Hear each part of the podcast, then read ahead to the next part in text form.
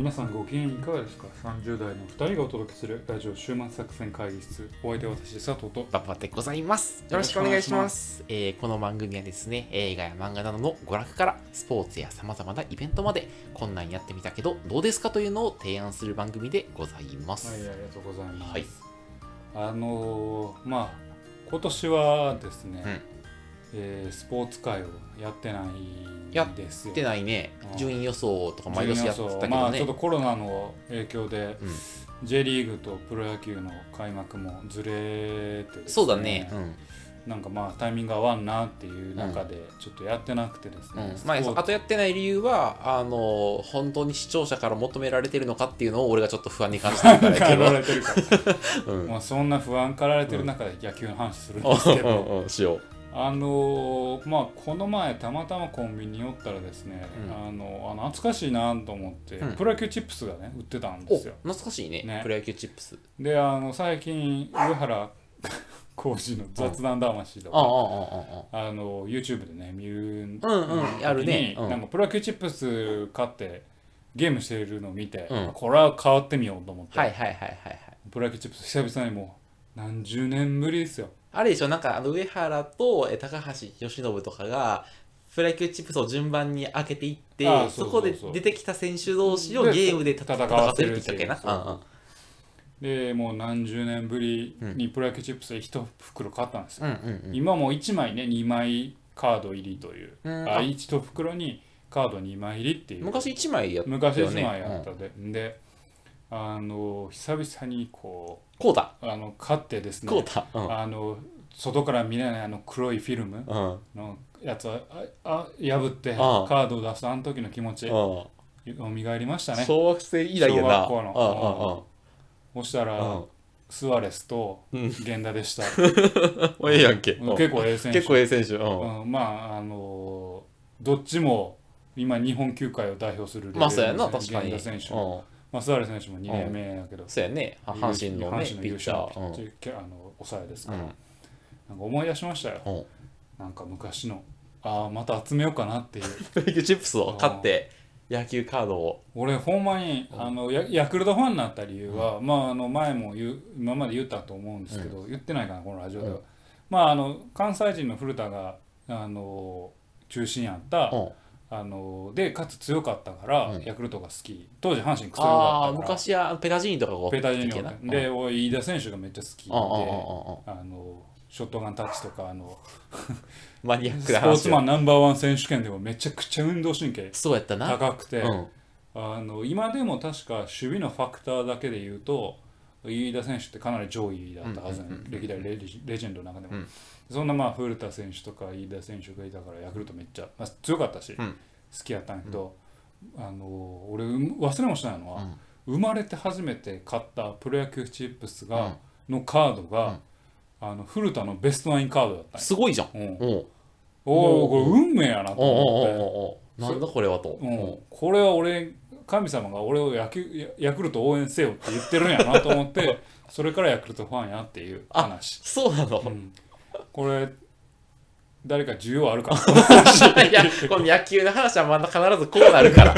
こうなるのよ、需要について悩み始めると需要がない話の上に俺がヤクルトファンやっていう思い出話をするという野球の話はこうなるから基本的に。関西やのにヤクルトファンやからね、肩身結構狭かったよ。あ、そうか、うん、まあ、巨人、俺も巨人ファンやったから割とや、うん、関西でも巨人ファンは多いし、ね、うん、確かにヤクルトファンはなんでってなるよね。ヤクルトファンはなんでなんよな、うんうん、何がええの、あ、どうせ強いからみたいになるよな。まあまあ、うん、強いからですほな巨人ファンもそうやないかいそうやないかい、うんうん、この話需要あるっていうね、うん、安心してください、はい、本編は漫画ですから漫画話しますから、はい、あのだらだら野球の話するわけじゃないんで、はいはい、というわけでね、はい、今日もこんな感じでやっていきます、はいはい、さあ今日も会議を始めようと思いますが、はい、今日のテーマは何でしょうか。はい、今日はですねちょっとや久しぶりにですねやばい漫画を見つけたというかですね、あ、本当ですか。あの心の金銭に触れる作品を見つけてしまいましたので、にしゅう連続を我々見つけてばっかりやな、はい、見つけてばっかりやなちょっと紹介をしたいなと思っております。はい、はい、今回はですね一部で、えー、お小遣いホラー漫画とですね、はい、えー、呼ばれています。お小遣いホラー漫画、はい、すごいジャンル。はい、定額制夫の小遣い万歳、月額にまんせんえんの金欠ライフという漫画を紹介したいと思います。はい。なんか長いタイトル。長い、あの、はい、サブタイトルがあるから、あの、はい、月, 月額にまんせんえんの金欠ライフはサブタイトルでございます。はい。はい、っていう漫画がございます。なるほど、なるほど。はい。これはですね、モーニングで、はい、あの月一で連載されている作品でございますと。で、この作品を一言で言うとですね、小遣い制で暮らすよんじゅうだいのおっさんが、はい、えー、それぞれの小遣いのやりくり術とか、はい、節約術とかをどんどん紹介していく作品。はいはいはい、毎回一人のおっさんがフィーチャーされて、はいはい、俺の小遣いの節約術はこれだぜとか、ね、俺の楽しみ、人生のた楽しみはこれだぜっていうのを、あの紹介するんですよ。主人公はいないわけ。主人公いる。主人公が、はい、えっとね、その漫画家そのもの、漫画家その人が主人公なの。はい、あ、それがインタビューをしていくって感じ。あ、そうそうそう。はい、で、いちわめがその主人公はそもそも月にまんせんえんしか小遣いがないから、はいはい、主人公の話なのよ、はいはい、いちわめが。はいはい、でさんわめぐらいからなんか毎回その自分の知ってる人とかの小遣いの話があると。はいはいはい、ただ一部の読者からは、えーと、えーと、ホラー作品って言われたりとか、はい、これはディストピア社会を描いた作品だっていうふうに称されるという評価が下されると。はい、ちょっとこの作品についてですね、あんまり作品の魅力について抽象的なことをあれこれ語るというよりも、まあ、具体的にどういう人が出てくるのかっていうのを説明したら、はい、多分魅力が伝わりやすいので、ちょっと具体的なあらすじを紹介していこうと思いますと。いちわめはですね、あのその主人公が出てくるんだけど、はい、主人公が、まあ、コンビニでお菓子を買ってった食べることがですね、あの生きがいなんですね。はいはい、で給料日前に小遣いがでも残りさんびゃくごじゅういちえんしかないと。でそういう中でどのお菓子を食べるかを悩む話っていうのがいちわめなんですよ。はいはい、でもう鬼滅の刃並みに心の葛藤がひたすら描かれるっていう、これは半額とかって言ってもうひたすら悩むみたいな。でそれで終わるんだけど、にわめは悩んだ挙句に半額になってるごじゅうよえんのシュークリームを買うことを決意するのね。はいはい、でそれを食べながら仕事してたら、隣に座ってる浪人生がえっとね甘納豆を食べてたのよ。はいはい、で甘納豆うまそうやなっつって、うん、自分も食べたくなって買いに行く話っていうのがにわめですと。うん、でた買いに行ったら甘納豆がさんびゃくにじゅういちえんすることが分かり、うんうん、俺の所持金はのの残りねもうほぼないから、うん、諦めて代わりによんこセットでひゃくえんの駄菓子を買うみたいな。うん、で, でこのよんこはこういうオーダーだぜとかって言ってうめえみたいなのがにわめでは描かれるっていうのがいちわにわなのね。うん、そうでみたいな感じですと。でさんわめいくなだいさんわは主人公 の, のママ友の旦那さんが出てきます。ママ友、主人公のママ友、あ、えっとだから主人公の奥さんの友達の旦那さん、ね、旦那さん、はいはい、と一緒にバーベキューするんだけど、はいはい、その時に旦那さんの話を聞きますと。で旦那さんがよんじゅうにさいで小遣いが月にまんえん出すと。はいはい、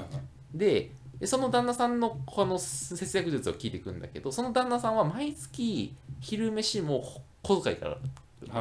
出してるの。はいはい、そうだから毎日ローソンに行って惣菜パンを買うのね。はいはい、いっこひゃくごじゅうえんぐらいのやつをにこ買うと。う、うん、でお茶は業務スーパーで ごひゃくミリリットルさんじゅうはちえんのお茶を買うと。はいはい、で、えー、野菜ジュースはいろいろ研究した結果、ドン・キホーテでじゅうにほんいりろっぴゃくえんのものが一番安いと。はいはい、そんなことやってると。でその中で彼の人生の最大の楽しみは、月に何回か仕事の終わりにコンビニでそのビールと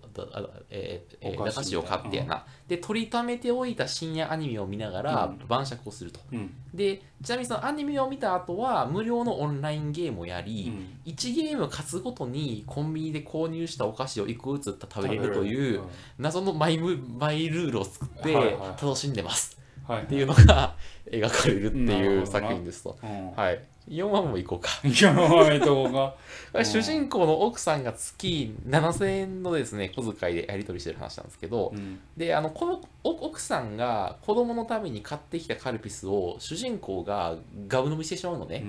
うん、で奥さんにあんまり飲みすぎるなって怒られて、それを受けた主人公が、うん俺にとってカルピスは焼酎と同じなんだよ、カルピスぐらい自由に飲ませてくれよって逆ギレするっていう話なんだね、うん、それでイライラした奥さんが、えー、とうさうさばらしに唯一の趣味である、えー、と日高屋に行ってあの、えー、せんえん使って豪遊するって話なんだけど、うん、そんな話が毎回続くっていう話なのね、うん、ちょっとだんだん雰囲気と怖さ分かってきてるんだけど、分かる怖い怖い怖いやろ怖い、もうね毎回怖いのよ、うん、ごわめが俺一番怖くて、うん、近所のお兄さんが出てくるんだけどさんじゅうごさいで小遣い月、えー、っとにまんえんなのね、うんうん、でその人はポンタカード、あポンタカードね、ローソンとかでそうポイントを貯めることに異常なまでの執念を燃やしていて、はいはい、でもはや自分の買いたいものではなくてポイントポンタポイントが貯まるものを買うと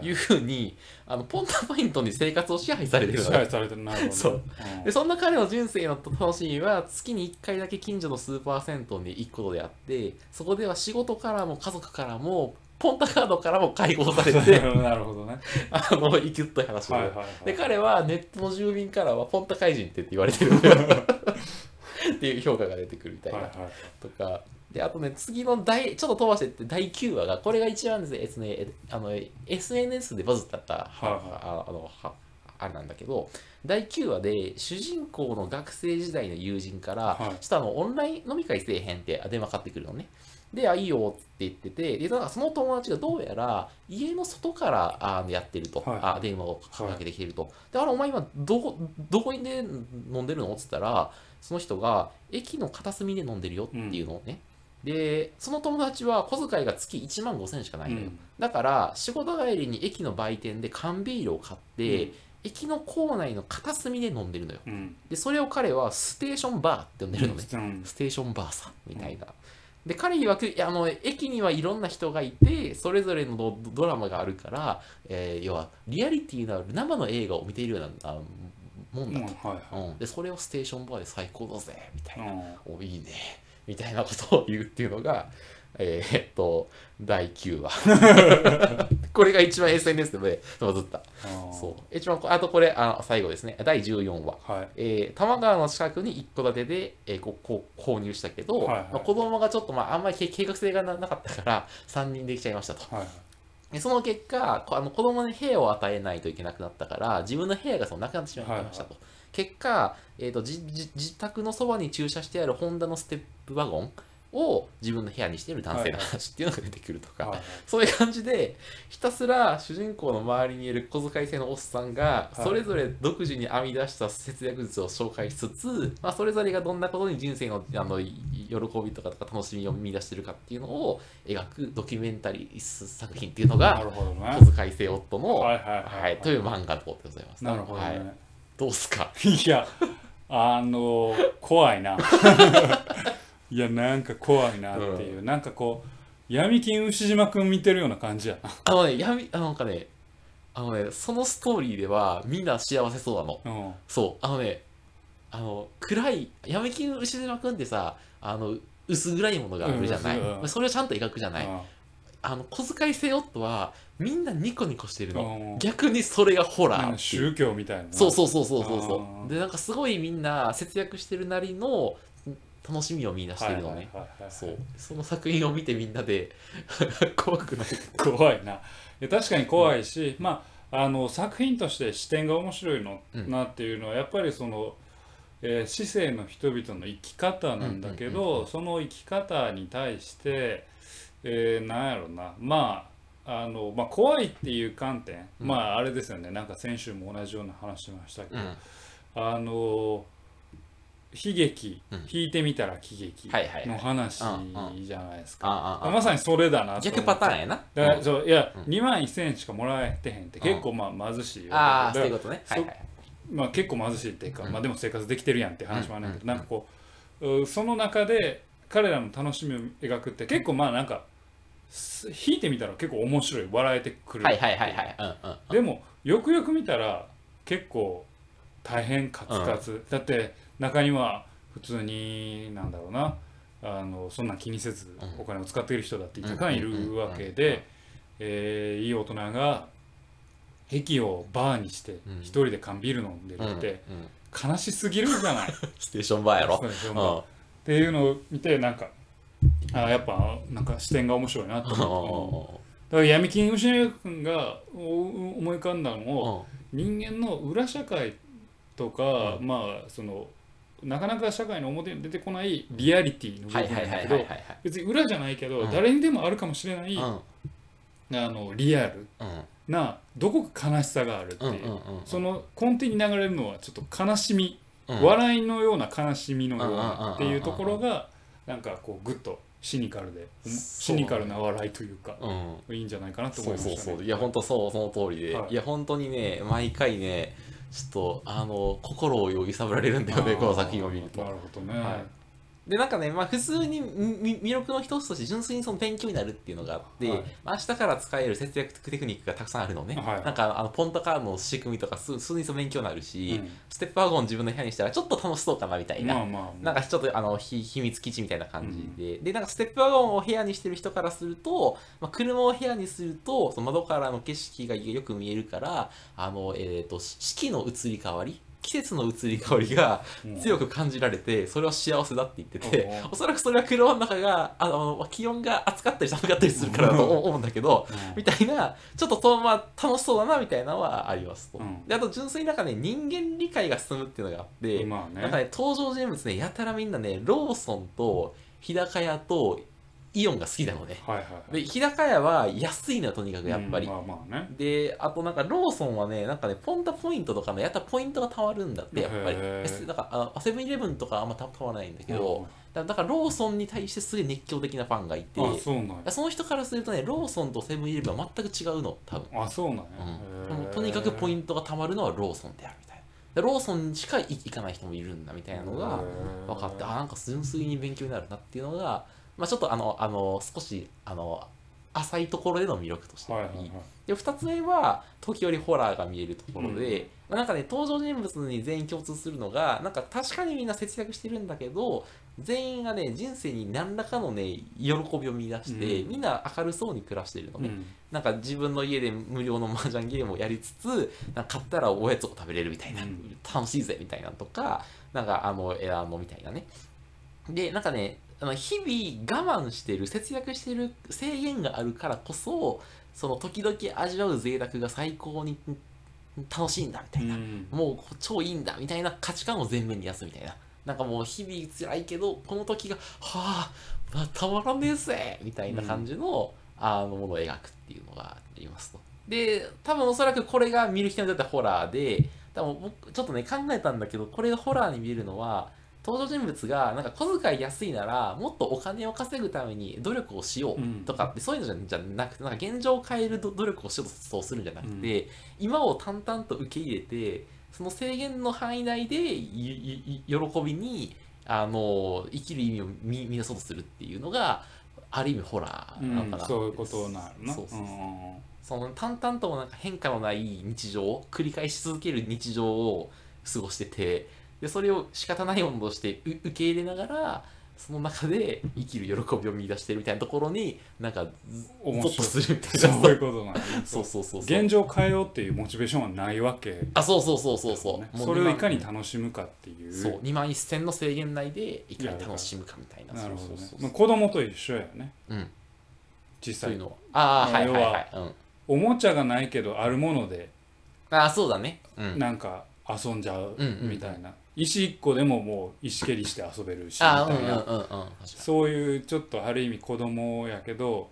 じゃあなんか自分たちで何か現状変えてやろうぜみたいなところはないそうそうそういかにその制限の中で工夫して楽しく生きるかみたいなそうそうそうまあもう翻ったらもうなんか生き方の話よね大きい目線でやれば、まあ、そうだね、うんうん、だからある意味今までの価値観の否定なのかもしれないね。ああ、そう物欲というか、物欲というか大量消費社会、ね、そうそう大量消費社会に対するアンチテーゼ的な、うん、位置づけで樽を知るというか、うんはいはいはい、っていう目線でも見れるし、うん、やっぱりそのなんだろうな経済的な困窮の話と文脈でもちょっと捉えられるところもあるのかなというのがあって怖いです。でしょ。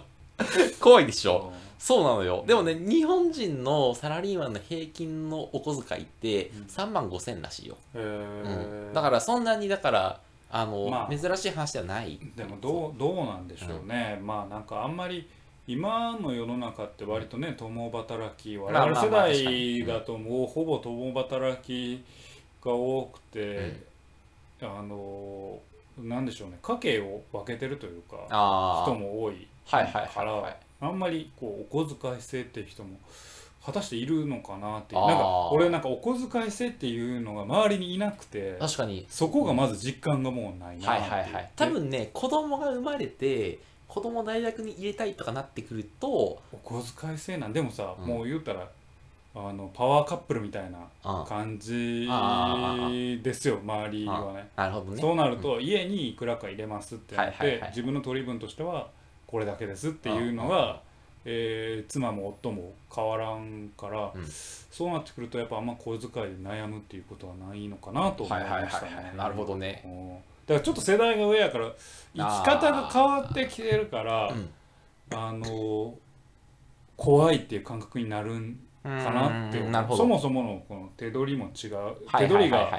うちに入るこの可処分所得が違うっていう、うんうんうんうん、まあ子供もね、そんなね、そうそう子供もあるしっていうところもあるかな。そうそうそうそう、働き方が変わってるから、ね、うん、そこはちょっとそういう切り口から文化を見ていくという観点からもいいかもしれない。まあ面白い確認かもしれない。そう、うん、だからそうあらゆる意味あらゆる意味でちょっとね怖い。すごいよね、うん。なんかいいね、金の使い方っていうのも人生の切り口の一つではあるから。まあそうだね。うん、もう完全にその、うん、そ, それぞれの節約術と。そう、もう俺はポンタの話が一番面白かった。そう。俺でもなんか今ちょっとおかんの話を思い出した。お、何だ。俺のおかんがなんか、うん、俺がまだちっちゃかった頃、うん、あの親父がなんか接待とかでめっちゃ金使うから、うん、家は家計切り詰めて切り詰めて、うん、でもどうしてもカルピスが飲みたくて、うん、カルピス買ってで瓶で、そしたらなんか俺を押して、俺がちっちゃかったから、うん、俺と一緒に帰ってる時に、うん、なんかの表紙でカルピスを割ってもうって言って、カルピスの瓶を誰が？おかんが。おかんが。はんはんはん。そしたらそれで泣いたって。おかんが。おかんが。せっかくお金もない中買ったカルピスを割ってもって泣いたって、うんうん。そういうことやで、ね、多分。それを思い出したわ、うん、なんか。うんうん、俺にとってカルピスは焼酎と同じなんだよっていうことなの。そうそうそう、カルピスぐらい飲ましてくれよみたいな、なんかそれとそう俺にとってカルピスは焼酎と同じなんだとあんま意味がよく分からないけどじゃあ、あの一応文脈があって、うん、えっと主人公は酒全く飲めないのね、うん、ですごいあのお菓子とか好きなのよ。ビールと同じなんだじゃなくて焼酎の。あ、で奥さんが焼酎好きなのよ。ああ、そういうこと。すごい、うん、で俺にとってのカルピスはお前の焼酎と一緒なんだっつって、ね、そう激切れするっていう回があるんだけど、そう、はいはい、名言でね、うん、そ, そ, そんな感じのはい今日はです。で今回ですね、あのえっ、ー、とまああのもう一回言っとくと、えー、お, お小遣いホラー漫画と呼ばれております、えー、定額制夫の小遣い万歳っていう漫画なんですけど、はいはい、これですね YouTube の講談社の公式チャンネルでですね、はいえー、ボイスコミックというのがありまして、はいはいはい、無料で公開されております。前話、えー、と前話じゃないんですけど、はい、何話か公開されております。ちょっとあの検索者が出てくるの で,、はい、で普通に漫画になんかちょっとまあ多分売れない声優さんが声をあの声を当ててる若手の声優さんが声を当ててる感じで、これ結構あのあの面白く読めたりするので、ちょっとちょっと気になった方はそれをちょっと見ていただいて、ちょっとそれでもさらに気に入ったらちょっと漫画を買ってもらえるとありがたいなと思ってはいおります。はい。というわけで今回お送りしましたのは、えー、小遣い制夫。えー、すみません、定額制夫の小遣い万歳月額にまんせんえんの金欠ライフという漫画をご紹介させていただきました。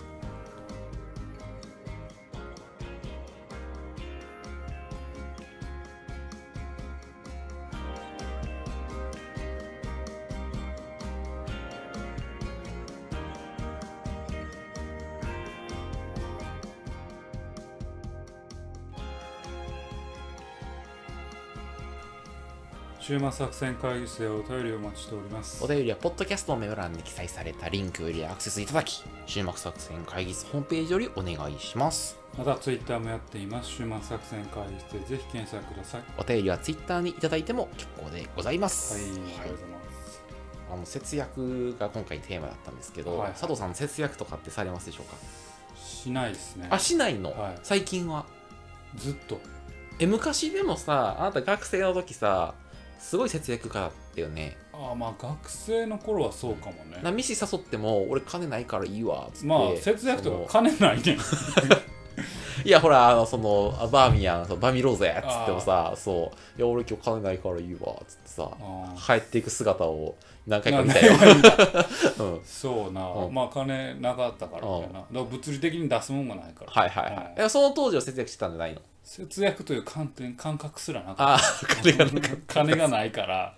そうかそうな。最近はもう節約とかは特にそうね、うん、まあ俺も現代っ子やからさ、うん、現代っ子っておっさんやけど、うんうん、あの物欲がないよね。はいはいはい、はい、金を使うところがない。あ、私あんまり金使ってイメージないね。酒もタバコもやらん、まあ、酒俺そんな人晩酌もせんし、あ人と会ったら飲むかなで、人と会わんから最近。そうね、酒飲まんしタバコも吸わんし、うん、で筋肉が最大のおしゃれやと思うから服も買わんし確かに服は昔から買わんもんな。服買わんし、うん、まあ、知れば本とか漫画は買うけど、あまあたかが知れてるしな。ゲームもな、昔買ったパあの パ, パワープロずっとやってるもんな。ずっとやってるからもう飽きるやろぐらい飽きるやろってぐらいやっとるからあんまりこうね、そうか、まあ、そう強いて言えば映画を見に行ってたけど、このコロナ禍であんまり映画も見に行かなかったし、金を使うチャンスがね。なるほどね、はいはいはいはい、そういう意味では確かに甘いものをちょろっと買ったりする、うん、ああそうなのけど、うん、筋肉にとって良くないけど良くないから、うん、それは控えてる。あのサラダチキンにしたりしてる意識高いなんかあんたしてるんですか？俺節約ねえー、あなたはでもね、うん、せんごひゃくまんプレイヤーですから、ね、ちょっとちょっとあのサバ読んでるよああちょっとだいぶだいぶサバ読んでる。だいぶせんにひゃくまんプレイヤー。いやそんなないないないないない。せんひゃくまんプレイヤー。いやまあそうないないないない。せんはちじゅうまんどんどんありしていくやん。まあでもまあ、あのそれくらいですね。はいはいですけど、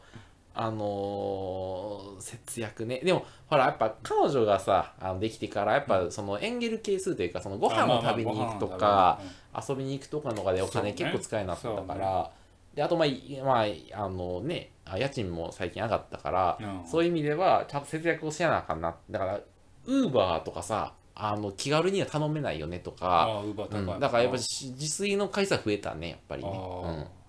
なるほどな、うん、そうそれがまあちょっとまあ普通のあれからするとお前それ節約ちゃうやんけって言われるかもしれんけど、そうな、そうでもなんか、うん、もう Uber とかは極力やらないようにしてるっていう、うん、そうそうやな、うんうん、そうな、うん、でも佐藤さんと一緒で俺もそんなに物欲があるわけじゃないから、うん、あんま物変わんな、うんうん、やっぱ一番は、うん、飯やな。まあエンゲル系ですね、うん、エンゲルやな、うん、そうやな、うん、この話クソつまらんかもしれないごめんな。まあでもそういう意味ではまあほんま良くないんやな、うん、それがこうこうちょっとデフレマインドというか、はいはいはいはい、まあ、ちょっと上の世代でもうるさいぐらい金使えよ、社会人だろ金使えよみたいなことをなんか、うん、おるそんな、なんか入った当初は結構言われて、お前なんか車買おうよみたいな、おおお先輩、まあごこ上ぐらいの先輩かな、おあのお金とか使ってなんぼでしょうね、はいはい、経済回していこうよイエーイみたいなそんなやつおんねんね、そういう感じのマインドの人が多かったけど、俺らは生まれてこの方はずっと不景気、バブルはじけてから物心ついて、まあまあそうやな、ずっと不景気不景気って言われて、あの収束就職の時もリーマンショックの時に就職やから就職氷河期やったし、そうやな、マインドセットがもうデフレマインドなんですよ。だから金のかからない趣味、うん、金のかからない遊び方、うん、そんなばっかりしてるわけですよ、うん、まああのキャバクラとか行かないしね、そういう意味でね、そうね、あのー、別にコロナあってもなくてもいかんもんな、うんうんうん、女の人にお金使わないのがいいところかもしれんな。その結果彼女ができんかったわけやけどなおお僕の話してるそれ僕の話してるそうそうそうそうやな、そう、うん、キャバクラとか行かんかったからな、まあ、けどキャバクラ行ったら彼女できるんか知らんけどいやトークスキルは磨かれるかもしれない、まあな、うん、まあな、そんな、うん、トークスキル磨かれんのかな。違うのキャバクラ、キャバクラでは磨かれない、磨かれん。俺の少ない経験、うん、数数えるぐらいの経験やと、うん、キャバクラそうね、なんかちょっとキャバクラあんまりやな、あんまりなんかもう腹立ってくんのよね。ということ。こっちが喋ったらなあかんやんけみたいな。ああ、あんまり話おもんないってこと時もあるし、うん、だからまあ前も言いましたけど、うん、銀座のキャバクラに先輩に連れてた時だけ本当にお姉さんが非常におしゃべりがうまく、はあ、びっくらこいたって。ああ、うん、その時はもうとても楽しくとても楽しかった、はいはいはい、ちびりそうになりましたはい、はい、何の話ですかこれはい、はい、というわけでね、うん、お送りしてまいりましたラジオ週末作戦会議室、本日はいかがだったでしょうか。これいつもと違うやつそんな丁寧語じゃなかったよねお送りしました。お相手は私佐藤と馬場でございました。あなたに浮かんでへんやったらやめろやあなたにひとときの憩いの時間、週末作戦会議室さてお送りしてまいりましたラジオ週末作戦会議室、本日はこれにてお開き。お開き。お相手はあなたの恋人佐藤とあなたの奴隷馬場でございました。また聞いてください。さようなら。